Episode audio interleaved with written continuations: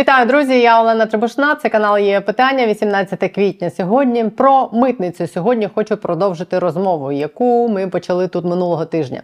Як про корупційну діру, в якій зникають гроші, які могли б іти на фінансування армії. Здається, на горі таки вирішили, що кеш, який генерується на митниці і утікає в чужі приватні кишені, під час війни міг би таки текти в бюджет. Уряд і парламент заходились перезавантажувати митницю і навіть збираються запровадити конкурс на керівника митниці. Прозоріший за усі конкурси, які ми досі бачили. Що передувало цьому? Два з половиною місяці тому, 1 лютого, уряд звільнив усе керівництво митниці. Не змогли звільнити тоді лише заступника голови Державної митної служби Руслана Черкаського людину, яка 30 років пропрацювала на митниці, яку вважали одним з символів корупції. Там звільнити його не змогли, бо він пішов на лікарняний. Його тоді лише відсторонили від виконання повноважень та порушили дисциплінарне провадження проти нього. Тільки через півтора місяці, 24 березня, Черкаського таки прибрали з митниці. Минулого тижня я вже розповідала вам ось тут чи за посиланням в описі під цим відео. За Черкаського взялися антикорупційні органи. Причиною стало те, що його цивільна дружина в перші місяці після вторгнення вивезла з країни майже мільйон доларів яких у пари не було в декларації. Одночасно минулого тижня парламент ухвалив за основу законопроект під номером 6490, яким планують перезавантажити митницю.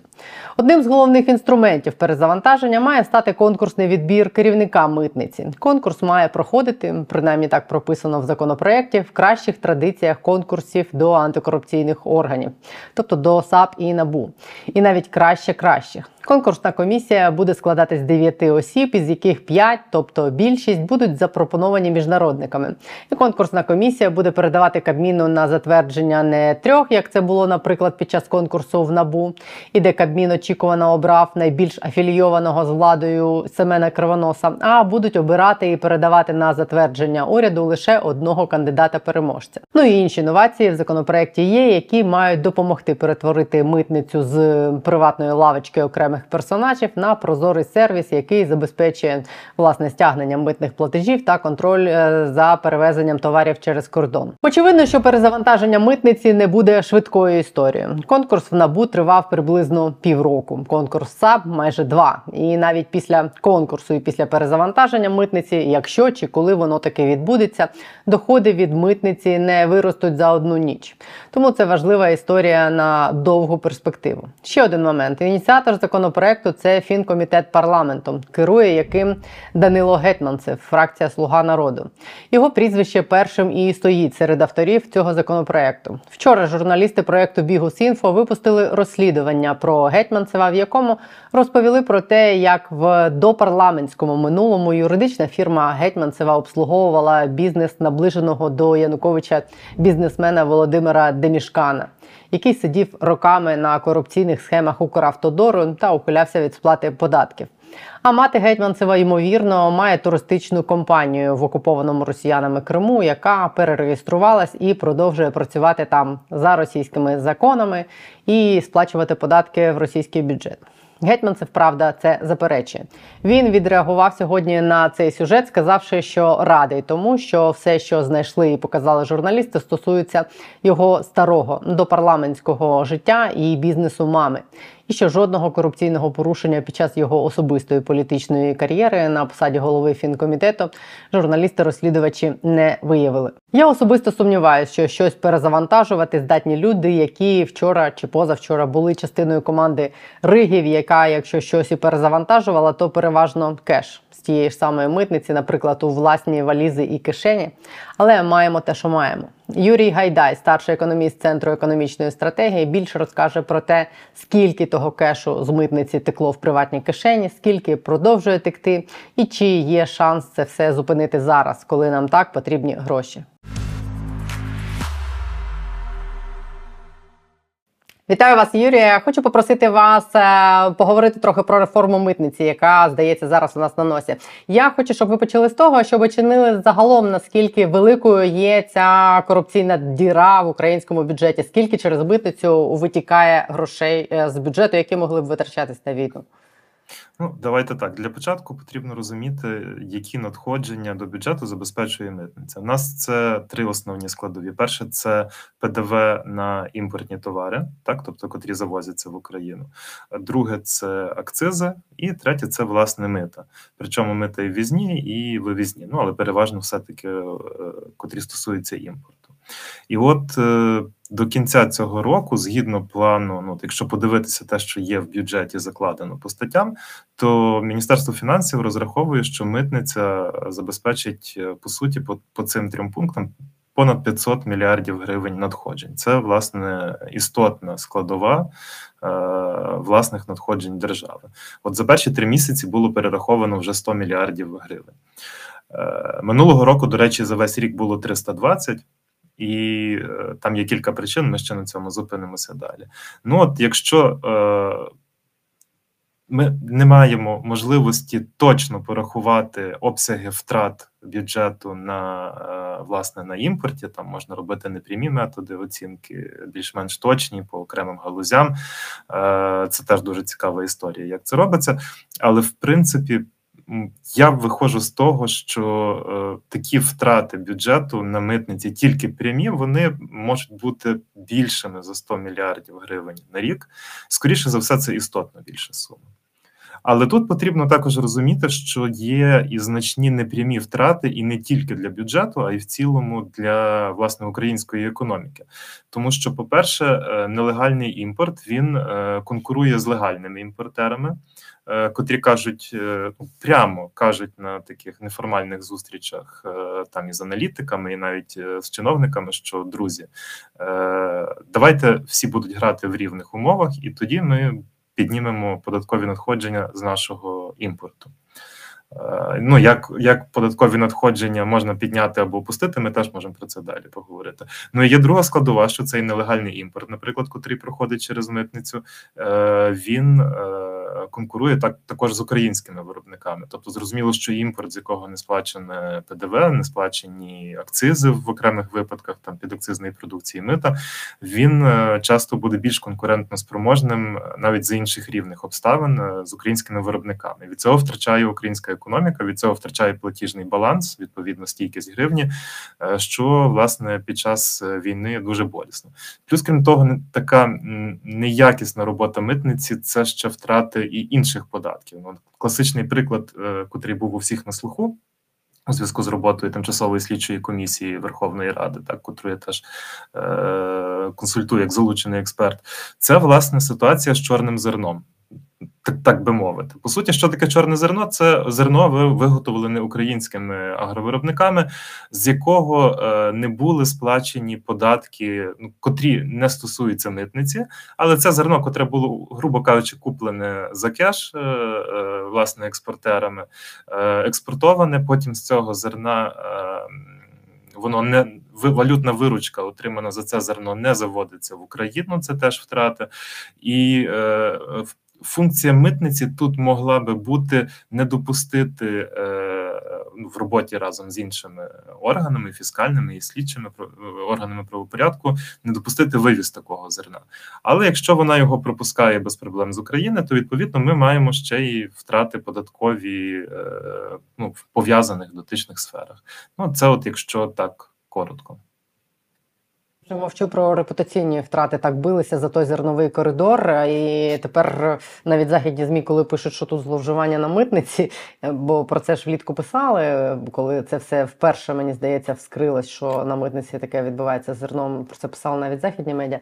Як вам як ви думаєте, верніше, як би ви могли пояснити те, що це відбувається, і навіть зараз, навіть в умовах війни е, з цим зерновим коридором, е, це ж означає, що не одна митниця цим займається. Бо якби е, не знали про це люди набагато вищі і більш впливові, то це б давно припинилось. Ну, давайте так про вищих і більш впливових замитників їх не так багато в країні насправді.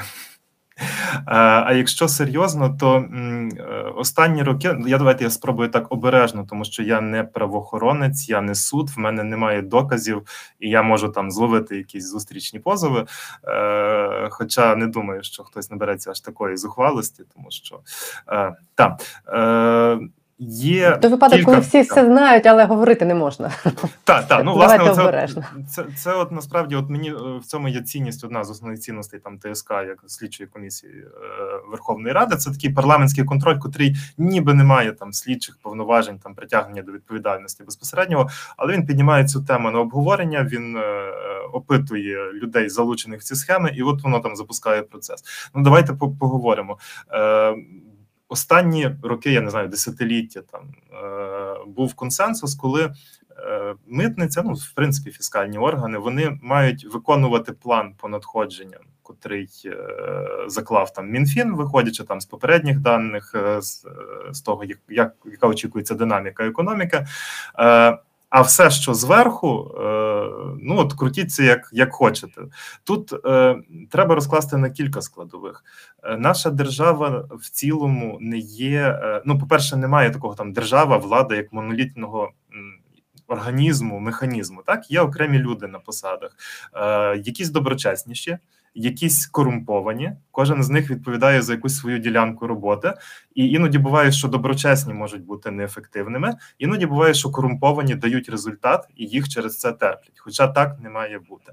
І е, тут, напевно, теж є така суміш факторів. Е, тобто, поки е, митниця давала результат, е, ну то окей, ми закриваємо очі на те, що ви десь там е, крадете, що ви є частиною цієї корупційної системи. Звісно, такий величезний потік е, ресурсу, який іде через митницю, дає можливість накопичувати ну буквально сумки з грошима.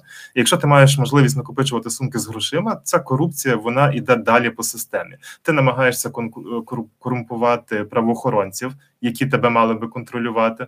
Ти намагаєшся корумпувати е, там виконавчу владу, е, кураторів з офісу президента, наприклад. А іноді може бути і навпаки, коли хтось згори вибудовує структуру. Це вже як на мене питання е, до е, національного антикорупційного бюро в першу чергу, також можливо до служби безпеки, тому що митниця це і про безпеку країни, не тільки економічну, а й фізичну, що перетинає, як перетинає кордони. От вони мають. Е, не розпорошуватися, як зараз це іноді буває там на такі дурниці, як, наприклад, там чи дихне е, в аеропорту Бориспіль е, там. Продешевив і і, і дав в оренду площу під кафе, е, тому що він хотів, щоб там е, в цьому е, Борисполі можна було випити кави комфортно е, пасажирам. А власне, ці антикорупційні органи мають зосередитися в першу чергу на таких багатомільярдних потоках, і на тому, хто і як їх обслуговує. От вони мали би нам е, показати. Ну, як, наприклад, до речі, гарний кейс це був власне з одеським портовим заводом. Тобто, там все зразу ясно, ще от коли. Поділилися е, матеріалами попередніми, е, звісно, там ще робота триває. От я дуже чекаю, що буде таке активне розслідування, і що ну от ті керівники колишні митниці, котрі от вже зараз пішли з своїх посад, що це для них обійдеться не тільки втратою надходження, ще й конкретними кримінальними провадженнями, і що важливо, е, власне, вироками. От за умови, якщо ухвалено зараз політичне рішення провести дійсно таку реформу на митниці. Е, Так, ну як одна, одна давайте так. Одна справа це е, ну в нас незалежні антикорупційні органи. Вони навіть якщо в нас е, не буде рухатися реформа на митниці, то прецедент справжньої карної відповідальності людей, котрі крали у великих розмірах, він буде, ну скажімо так, доволі цілющим для системи, коли ти розумієш, що. Ну, не вдасться порішати, або є великий ризик, що не вдасться порішати. Це буде те, що сприятиме реформі, про яку можемо поговорити далі. Власне, про реформу.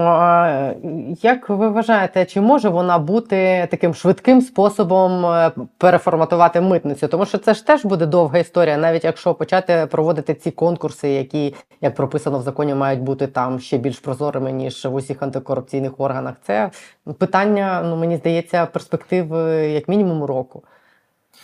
Так, е, побудова якісної робочої інституції, особливо коли ти не можеш просто знести все до нуля і створити нову з нуля, е, це це ну це навіть не на рік. Так зрозуміло, що от те, що зараз е, внесли законопроект про перезавантаження митниці, так званий, це лише такий перший крок. Ну без якого ніяк не обійдешся, але він сам по собі нічого не гарантує. Так, тобто потрібно, е, щоб був на прозорому конкурсі, де м, вирішальне слово матимуть міжнародники, так тобто представники організацій, котрі зараз фактично дають нам ще один бюджет е, України зі своїх коштів, зі своїх ресурсів, е, і які е, останнім часом дуже багато і наполегливо вже говорять про те, що Україна має дбати. І про власні надходження, так е, якщо буде е, прозорий конкурс е, власне з участю міжнародників, і е, по новій процедурі, коли лише одна єдина кандидатура, визначена за результатами конкурсу, подається на затвердження в кабінет міністрів, є більше шансів, що буде е, доброчесний керівник. Наступний крок це власне вже цей керівник має собі сам сформувати заступників, команду керівників середньої ланки. Тобто, не має бути так, що у цього заступника там призначає хтось з офісу президента. Ось тут е, там мінфін вирішив, що він не погодить у цю цю людину. От у нас є голова, він відповідальний. Весь фокус уваги буде там і журналістів, розслідувачів, і депутатів, котрі це контролюють, і там громадян, і бізнесу на ньому. Він несе величезну відповідальність. Він сам має призначати людей, е, які, як він вважає, виконають е, ці задачі, котрі там перед ним стоятимуть. Далі відповідно має бути переатестація так само, тобто е, прочесати протягом року після призначення нового голови всіх митників, е, в тому числі з перевіркою на доброчесність, звільнити тих, хто не пройде перетестацію. Це заодно оптимізує чисельність митниці, тому що так там є багато людей, котрі ну відверто кажучи, зайві там або неефективні, і е, Обов'язкова складова це власне підняти зарплату для тих, хто залишиться і хто буде добросовісно виконувати свою роботу. Тому що ну можна багато сперечатися про те, чи е, зарплати там рятують від корупції чи не рятують. Але давайте будемо чесними. Якщо є працівник митного посту, який отримує там 15 20 доларів на день, а може і менше отримувати. Ну реально може і менше. Я дивився ці дані, то е, імовірність того, що він під тиском якихось е, особистих обставин там треба навчати дитину або лікувати маму, або ще щось, що він піддасться на е, пропозиції там корупції, вони значно зростають. Якщо є гідна зарплата, якщо там людина будь-яка відчуває, що її роботодавець в даному випадку держава, так народ України е, гідно оплачує зарплату, то принаймні з неї вже можна вимагати, а не казати: от тобі митний пост е, від 12 ранку до 12 вечора, крутись е, все, що твоє. Так, так, так. Ну і далі є, звісно. Ну тобто, ми можемо далі піти в більш технологічні нудні речі.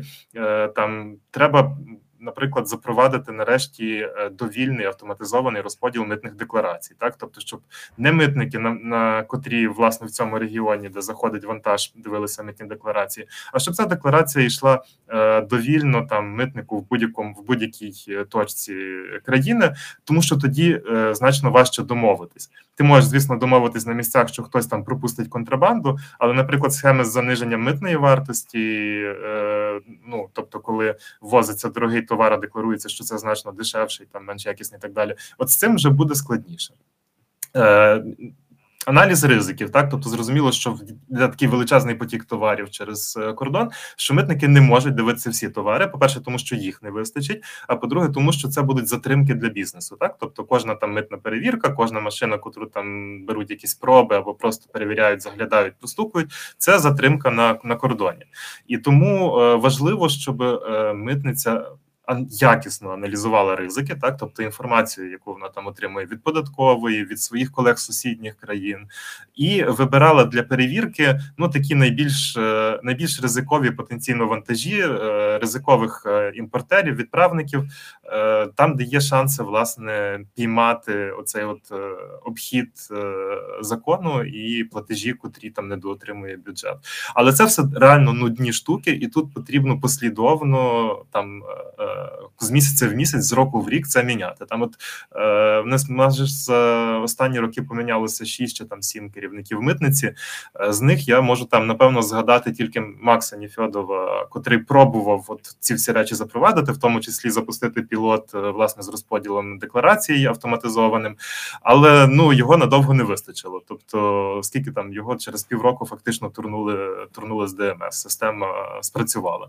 Е, От нам до, до речі, ще один важливий момент. Ну зрозуміло, що є. Ну принаймні для мене зрозуміло зараз, що є якийсь запит з, боку влади, е, там вищої політичної влади на те, що ну справді треба наповнювати бюджет зараз, тому що війна це питання виживання країни. Е, Я сподіваюся, що це розуміння збережеться і воно буде ну якби підтримувати процес, але з іншого боку, так само і потрібна увага тих самих міжнародників, так тому що для них теж е, ну будемо чесними, митниця це така складна історія, в якій довго нудно розбиратися. Це значно складніше ніж там антикорупційні органи, з якими теж виявилося непросто так зробити реформу. Ми там десь був успіх, десь е, відносно з митницею все значно складніше. І от якщо не буде уваги нашої влади, не буде уваги міжнародників і суспільства, то навіть якщо буде прийнятий класний допрацьований цей законопроект про перевантаження митниці, цей процес просто ну умовно хакнуть, тобто скористаються новою процедурою, щоб знову провести корумпованого упиря там е, на посаду керівника митниці або. Він буде працювати заступником і таким сірим кардиналом, в той час як його дружина там в багажнику буде вести по 700 тисяч доларів, е, незрозуміло звідки зароблених за кордон. Е, ну тобто історія така, десь простих відповідей немає ні в кого. Ну точніше, як декого є, але вони, як виявляється, потім не працюють і приводять до проблем. Е, ви вважаєте, що те, що зараз збираються реформувати митницю, це е, це є відповіддю влади на от ту історію про те, що де ж брати гроші на те, щоб воювати, де брати 150 мільярдів е, додаткових гривень на виплати військовим? Це вони намагаються в такий спосіб спробувати знайти гроші. Ну, давайте я попробую так е, на, на на, конкретному прикладі того ж самого чорного зерна. Е, всередині минулого року стало зрозуміло, що власне оце от зерно, з якого не сплачені податки, прям зі свистом успішно вивозиться з країни. І а ну, а бюджет треба наповнювати, снаряди треба купувати. І справді, е, ну. В мене знову ж таки я бездоказово говорю, але багато факторів, котрі на це вказують. Згори був сигнал, що друзі, нам потрібно наповнювати бюджет. Е, Були е, розмови власне з, з. Було пояснення, що е, давайте ви сплатите е, податки, котрі там приблизно відповідають середньому податковому навантаженню по цій галузі, і е, експортуйте зерно на здоров'я, вам ніхто не буде заважати. Е, Частина трейдерів, е, ну скажімо так, десь там знайшла совість або зважила свої ризики і заплатила податки, а частина просто на це як би підібрати слово для ефіру, проігнорувала цю історію, давайте скажемо так, е, але можна грубше, значно грубше, і вивезла це зерно все одно. І от митники його випустили, кораблі пішли, далі попливли. Відповідно, була створена, ну якби був створений механізм е, такого е, там. Меморандуму, ну тобто додаткової такої підпорки для того, щоб забезпечити співпрацю між податківцями, митниками і бюро економічної безпеки, так коли податківці там сигналізують митникам і БЕП про те, що отут от зараз буде. Партія, котра у вас зайшла, по ній в нас не заплачені податки. Ми бачимо. А далі там митники мають цю партію, скажімо так, притримати в рамках тих повноважень дискреційних, які у них є, поки бюро економічної безпеки відкриває кримінальне провадження, бере у слідчого судді дозвіл на слідчі дії, затримує це зерно і так далі. Але це така складна схема, і вона. Е, і вона, як на диво, ну не сильно працювала. Тобто багато ну значні втрати там бюджету. Думаю, ну як значні там мільярди гривень. Е, вони були власне втрачені тільки на цій схемі з експортом чорного зерна. І зрозуміло, що ну під час війни, коли е, там вища влада бачить, що ну вони не не можуть реалізувати там фіскальну політику, навіть коли вже є така пристальна увага до е, проблеми, то треба щось міняти. І я думаю, що справді оцей кейс ще кілька інших кейсів, котрі пов'язані з митницею, вони ну запустили нарешті цю лавину, котра може змінити статус-кво, котрий там тримався десятиліттями попередніми. А, і, ну тоді дивіться, автором законопроекту про реформу митниці є е, одним з головних Данило Гетманцев, голова фінкомітету.